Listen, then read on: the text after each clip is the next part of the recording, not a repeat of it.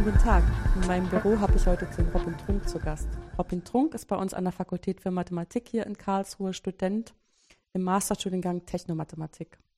Und ich möchte mich heute unterhalten über ein Forschungsprojekt, an dem wir beide beteiligt sind von Seiten der Mathematik, was aber einen interdisziplinären Ansatz hat. Das heißt, es sind ähm, viele verschiedene Fachdisziplinen daran beteiligt. In unserem Gespräch heute werden wir versuchen, die Seite der Mathematik ein bisschen in den Mittelpunkt zu stellen. Und wir werden auch in den Mittelpunkt stellen, was uns Robin Trunk dazu zu sagen hat, denn dafür habe ich ihn ja schließlich eingeladen. Hallo. Vielleicht so. fangen wir das Gespräch einfach damit an, äh, dass Sie sagen, worin eigentlich die grundlegenden Fragen dieses Pro Projekts bestehen. Ja, also es geht um die Simulation einer Flamme. Die, also das Modell ist im Prinzip schon äh, vorab erstellt worden vom, vom ICAT, das ist das Institut, Institut für Kern- und Energietechnik. Das Institut für Kern- und Energietechnik gehört zu welcher ähm, Einheit bei uns am KIT? Also das ist am Campus Nord. Am Campus Nord, das heißt, ja. das gehört zu dem ähm, Helmholtz-Komplex bei uns, Großforschungsbereich. Genau. Das heißt, das sind auch wirklich die Leute, die dafür Verantwortung tragen, dass unsere Kernforschung äh, vorankommt und dass die Kernkraftwerke sicher arbeiten. Genau. Und irgendwann vielleicht auch mal sicher demontiert werden können. Ja. Okay. Entschuldigung, ich, ich, ich, denke nur, für uns ist das klar, für die Zuhörer wird es nicht ja. so klar sein.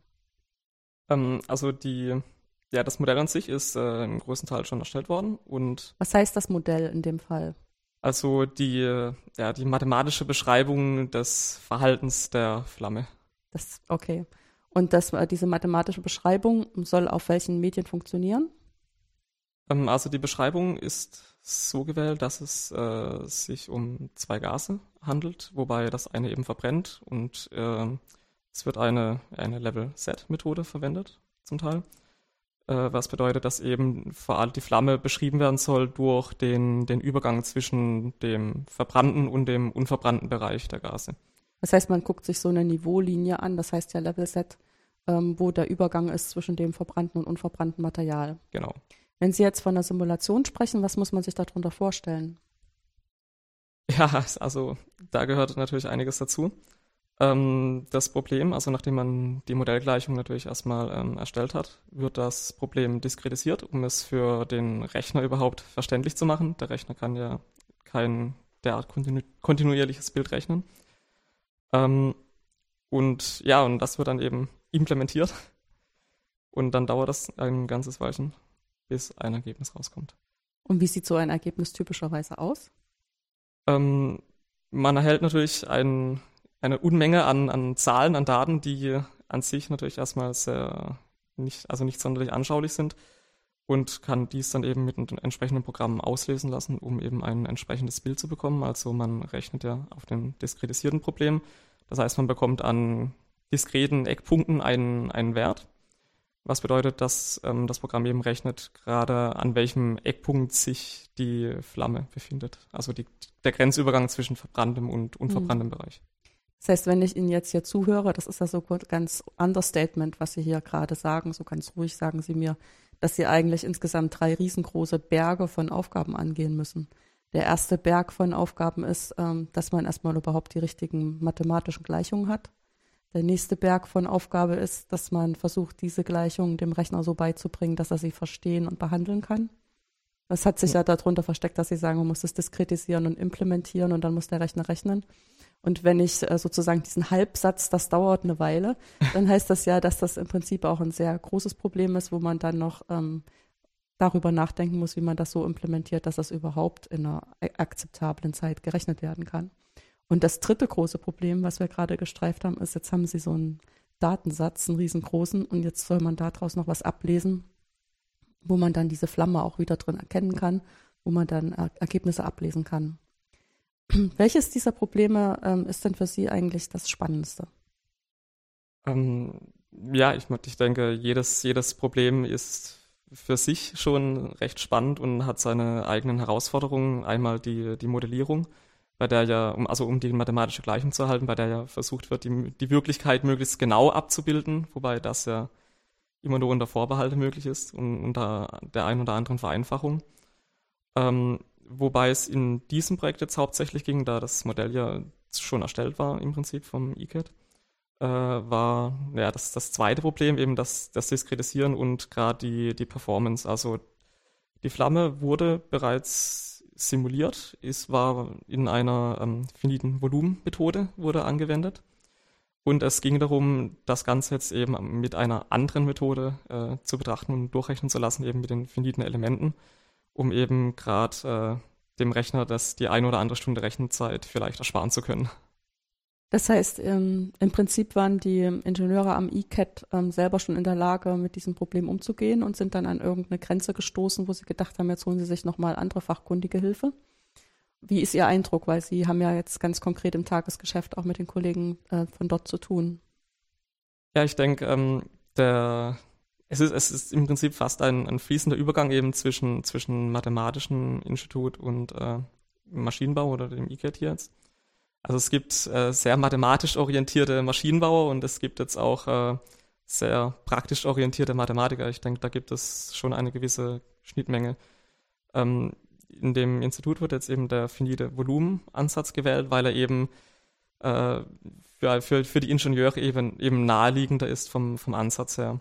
Bei den finiten Volumen wird das ganze Problem eben so betrachtet, dass man ein abgeschlossenes endliches Volumen hat und betrachtet eben die Zu- und Abströme über dieses Volumen. Also bewegt sich die Flamme weg oder raus, also und wie viel. Also betrachtet werden ja häufig auch äh, Dichten oder, oder Temperatur oder Energie. Und äh, für die Ingenieure ist es natürlich äh, sehr praktisch, da dabei der Erhaltungssatz natürlich immer genau erfüllt ist, weil ja eben ge genau die Ströme betrachtet werden, was auf der einen Zelle abfließt, muss auf der anderen genau wieder hm. hinzufließen. Also Sie beziehen sich ja darauf, dass Masse erhalten bleibt und Energie erhalten bleibt. Genau. Hm. Ähm, in der Kooperation geht es, das Ganze eben auf finite Elemente zu portieren, ähm, was eben jetzt ein eine Diskretisierung und Rechnungsmethode eher mit einem mathematischen Ansatz ist. Also man betrachtet das, das gleiche Problem eigentlich aus äh, einem anderen Blickwinkel. Wobei die finite Elemente eben natürlich auch ein sehr, sehr ähnliches, im Prinzip im Optimalfall natürlich gleiches Ergebnis liefern, aber der Energieerhaltungssatz jetzt zum Beispiel äh, nicht, nicht per se definitiv immer aufs Kleinste genau erfüllt ist. Was denken Sie denn, ähm, was Sie jetzt als Mathematiker besonders dafür qualifiziert, ähm, den Kollegen vom ICAT zu helfen? Also das ähm, ist jetzt eine ganz persönliche Frage. Das, Sie müssen das jetzt nicht allgemeingültig beantworten, aber ich denke, wenn man in so einem Team arbeitet, interdisziplinär, dann lernt man auch ein bisschen mehr über seine eigenen Stärken und Schwächen. Und darauf zielt meine Frage eigentlich ab. Ähm, ich denke, es geht eben gerade darum, da so die finiten Elemente zum Beispiel ist sehr, sehr, ein sehr mathematisches Verfahren sind im, im Vergleich dazu äh, gibt es eben mehr mathematische Möglichkeiten oder, oder Stellschrauben, um äh, die Performance zu verbessern und eben äh, manche Probleme anzugehen, da manche Probleme äh, in der Lösung, wenn eben nicht der Rechner nicht das produziert, was man gerne sehen würde, äh, hat eben mathematische Grundlagen, mathematische Probleme, wobei da dann natürlich ein, ein Mathematiker im Vorteil ist und sie die Probleme schneller oder direkter erkennen kann. Ja, ähm, diese finiten Elemente-Geschichte, hatten Sie denn da Vorkenntnisse aus dem Studium dazu? Ja, also ich habe bereits eine Bachelorarbeit angefertigt, in der es eben um die Simulation einer Partikelwolke auf dem, ja, in der, in der Lunge ging, eben gerade auf dem, auf ihrem Weg durchs Bronchialsystem. Okay, das heißt, Sie haben schon mit finite Element ähm, Technik und finite Element Software gearbeitet. Ja und können das jetzt da einbringen als Fachmann von der genau. mathematischen Seite. Wenn es jetzt darum geht, ähm, die Ergebnisse zu interpretieren, inwieweit teilt sich denn da die Arbeit auf zwischen Ihnen als Mathematiker und den, ähm, ich sage jetzt mal, Ingenieuren? Ähm, also erstmal im Optimalfall funktioniert natürlich alles direkt, ja. aber, aber der ist natürlich nur, nur selten gegeben. Ja. ja. Es kommt dann eben, man, man schaut sich eben das Ergebnis an, was der Rechner produziert hat und äh, stellt sich natürlich die Frage, warum, warum hat er nicht das produziert, was, er, was wir gern hätten. Und äh, man begibt sich dann eben auf die Fehlersuche und äh, man fragt sich natürlich, ist äh, vielleicht ein, ein, ein Fehler im Modell? Wird vielleicht die, ist vielleicht, ist vielleicht in der, in der Modellgleichung der ein oder andere Parameter vergessen worden, der eben in der Wirklichkeit doch eine gewisse signifikante Auswirkung hat? Ähm, oder ist das Problem ein, ein mathematisches Problem, das bei der Lösung der Gleichung Störfaktoren auftreten? Oder ist es vielleicht auch ein, ein Problem in der Informatik? Ja. Mit der, von der Rechenarchitektur her? Und so wird eben die Problemsuche von verschiedenen Seiten angegangen. Mhm. Haben Sie denn das Gefühl, dass Sie da als Mathematiker in so einer Gruppe auch ernst genommen werden? Ja, auf, auf jeden Fall. Auf jeden Fall.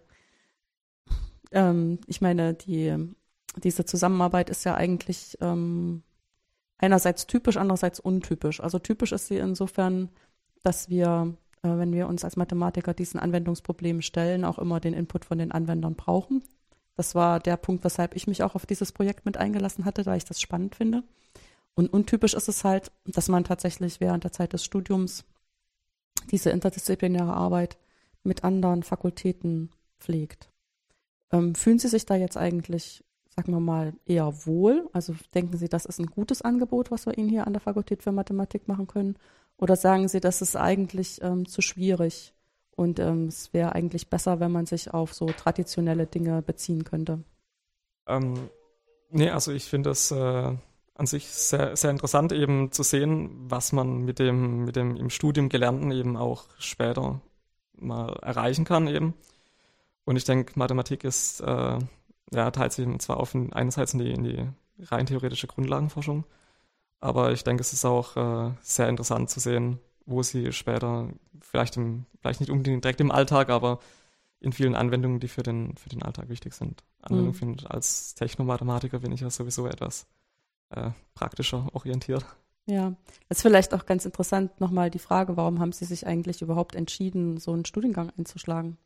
der sie dann dazu führt, dass sie sich letztendlich immer irgendwie mit den Ingenieurwissenschaften auch mit auseinandersetzen müssen als Mathematiker. Ja, Oder vielleicht nochmal ganz anders. Äh, vielleicht gibt es auch Zuhörer, die gar nicht wissen, was das eigentlich ähm, bedeutet, wenn man Technomathematik studiert. Vielleicht sagen Sie erstmal, was das Technomathematikstudium bedeutet und dann anschließend, warum Sie sich dann dafür entschieden haben. Also das Technomathematikstudium ist äh, schon etwas interdisziplinär ausgelegt. Also das Hauptstudium ist natürlich immer noch Mathematik, ähm, aber es wird etwas mehr Gewicht auf das Nebenfach gelegt, also ein technisches Nebenfach. Mhm. Und es wird noch etwas äh, Gewicht auf ein, ein, zweites Nebenfach Informatik gelegt, was eben gerade in, für, für größere Problemstellungen, bei denen man eben mit, dem, mit Bleistift und Papier nicht mehr auskommt und den Rechner braucht, eben doch äh, nützlich, nützlich ist später. Ja. Und welches ähm, Nebenfach haben Sie sich ausgesucht? Ich habe mir Physik ausgesucht und ja, es passt jetzt nicht direkt zur Flamme. Wobei mhm. das natürlich auch ein, ein, Prozess ist, der zwischen Chemie und Physik ist, den ja. wir da versuchen zu verfolgen, ja. Weil dass sich die Flamme bewegt und das Gas bewegt, ist ja schon Physik, aber dass es sich dabei auch noch verändert und verbrennt, das ist dann schon wieder eher Chemie. Ja. Ja. Also es äh, sind viele, viele Dinge, die da eben reinspielen. Auch die Strömungsmechanik aus, also im Maschinenbaustudium mhm. zählt also auch noch ja. mit rein. Das ist eben ja ein sehr interdisziplinäres äh, Aufgabenfeld. Genau. Und äh, hatten Sie sich das vorher schon so überlegt? War das die Herausforderung, warum Sie sich für diesen Studiengang entschieden haben oder hat sich das aus anderen Gründen ergeben?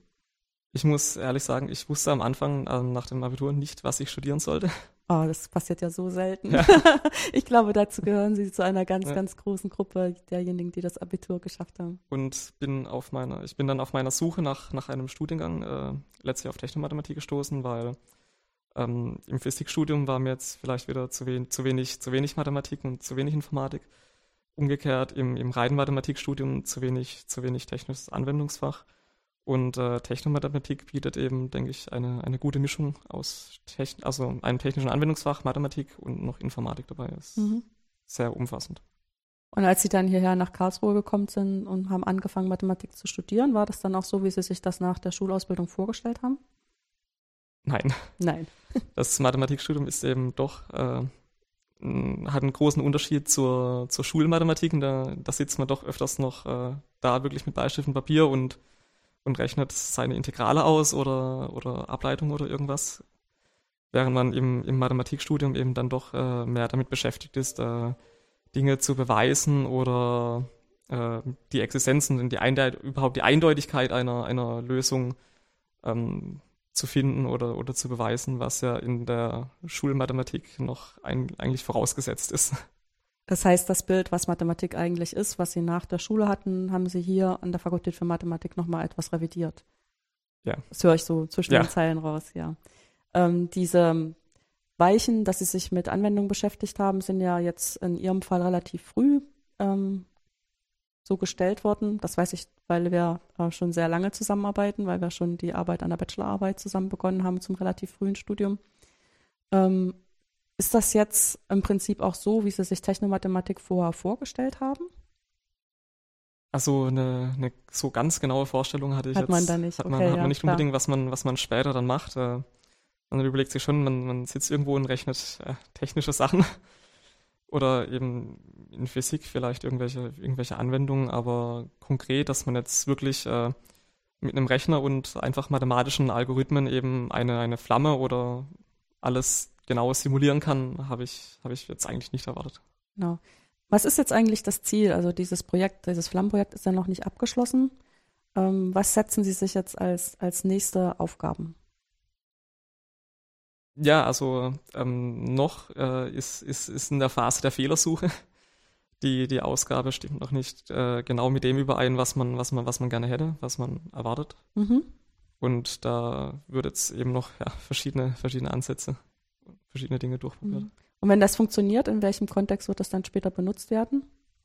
Ähm, dafür gibt es einige Anwendungsmöglichkeiten. Also ein, eine Anwendungsmöglichkeit wäre zum Beispiel in, äh, in einem Motor, die, also Verbrennungsmotor, gerade in den Kolben, ähm, damit Ingenieure eben genauer ermitteln können, wo zum Beispiel starke Belastungen auftreten an, an, an dem Material oder vielleicht auch die Verbrennung optimieren können, um eben energieeffizientere Motoren bauen zu können. Ja. Das heißt, man würde dann einsparen, dass irgendwelche Laborversuche gemacht werden müssen, weil man es vorher am Rechner ausprobieren kann, wenn man weiß, dass diese Software, die jetzt daraus entsteht, äh, tatsächlich verlässliche Resultate bei dieser Flammenverfolgung liefert. Genau. Ja, sehr schön. Und ähm, jetzt konkret für das Projekt, ähm, in welcher Form werden diese Ergebnisse ähm, aufbereitet werden? Also gibt es da Veröffentlichungen oder innerhalb der Arbeitsgruppe irgendwelche Möglichkeiten, dass das dann auch weitergegeben wird? Ja, also es, äh, das, da das Modell ja von der, von der Arbeitsgruppe am ICAT entwickelt wurde, gibt es da schon ein, zwei Publikationen dazu. Ähm, es gibt auch eine, eine, eine Doktorarbeit vom Herrn Prozese, die Mhm. sich damit beschäftigt hat. Und äh, ich denke, dass die Ergebnisse da weitergegeben werden und er sich auch weiterhin damit vielleicht noch beschäftigt. Das heißt, wird. Ihre Arbeit ist so ein Baustein in der vordersten Forschungsfront, die der Herr Prozese jetzt am Institut für Kern- und Energietechnik versucht, wieder ein Stückchen weit nach vorne zu schieben. Ja. Und ähm, ich hoffe, das macht Sie auch ein Stück weit stolz, dass Sie Ja. da beitragen können. Ja, auf, auf jeden Fall. Okay. Gut, dann bedanke ich mich ganz herzlich für das Gespräch und für die Zeit, die Sie mitgebracht haben. Und ähm, wir werden sehen, vielleicht kommen wir später nochmal darauf zurück, wenn das Projekt in einem anderen Stadium ist, dass wir uns dann wieder darüber unterhalten. Vielen Dank. Gerne.